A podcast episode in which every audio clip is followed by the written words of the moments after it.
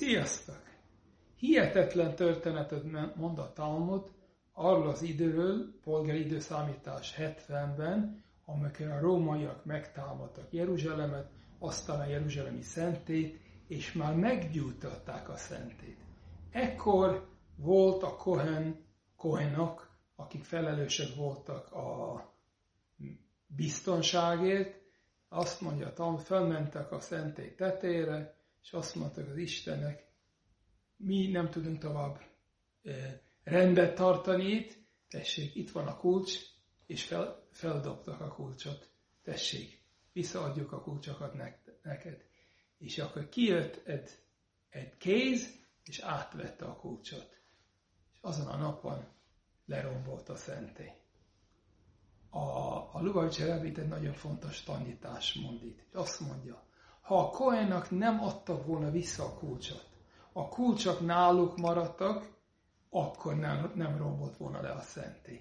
Igaz, a szentély már éget. Ha még a kulcsa kezükben van, ez azt jelenti, hogy az Isten még lehetőséget adott nekik.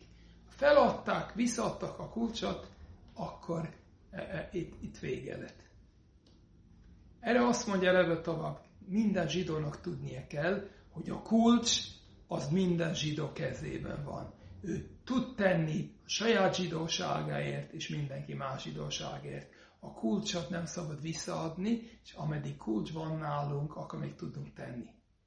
Mai napon egy nagyon különleges ünnepségen e, vettem részt, az pedig a Jósika utca zsinagógának az új avatása.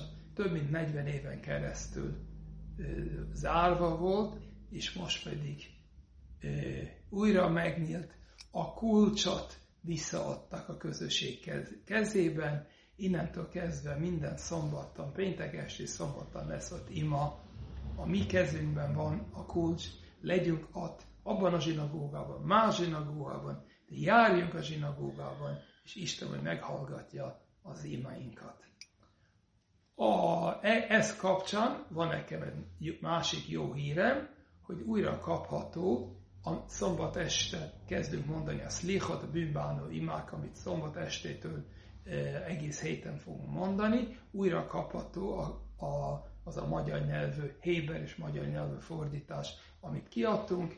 Ez, ez a címlapja, ez a belső címlap, e, és itt lehet látni, hogy két nyelvű, és ez most már kapható a zsillibben. Nagyon fontos, be lehet szerezni, mert ez, aki tud olvasni héberül, a magyar fordításban fogja megismerni az imának a tartalmat, aki nem tud olvasni héberül, akkor tudja mondani magyarul is az imat, és itt is az a kívánság, hogy Isten hallgassa meg az imainkat. Amen. Köszönöm szépen!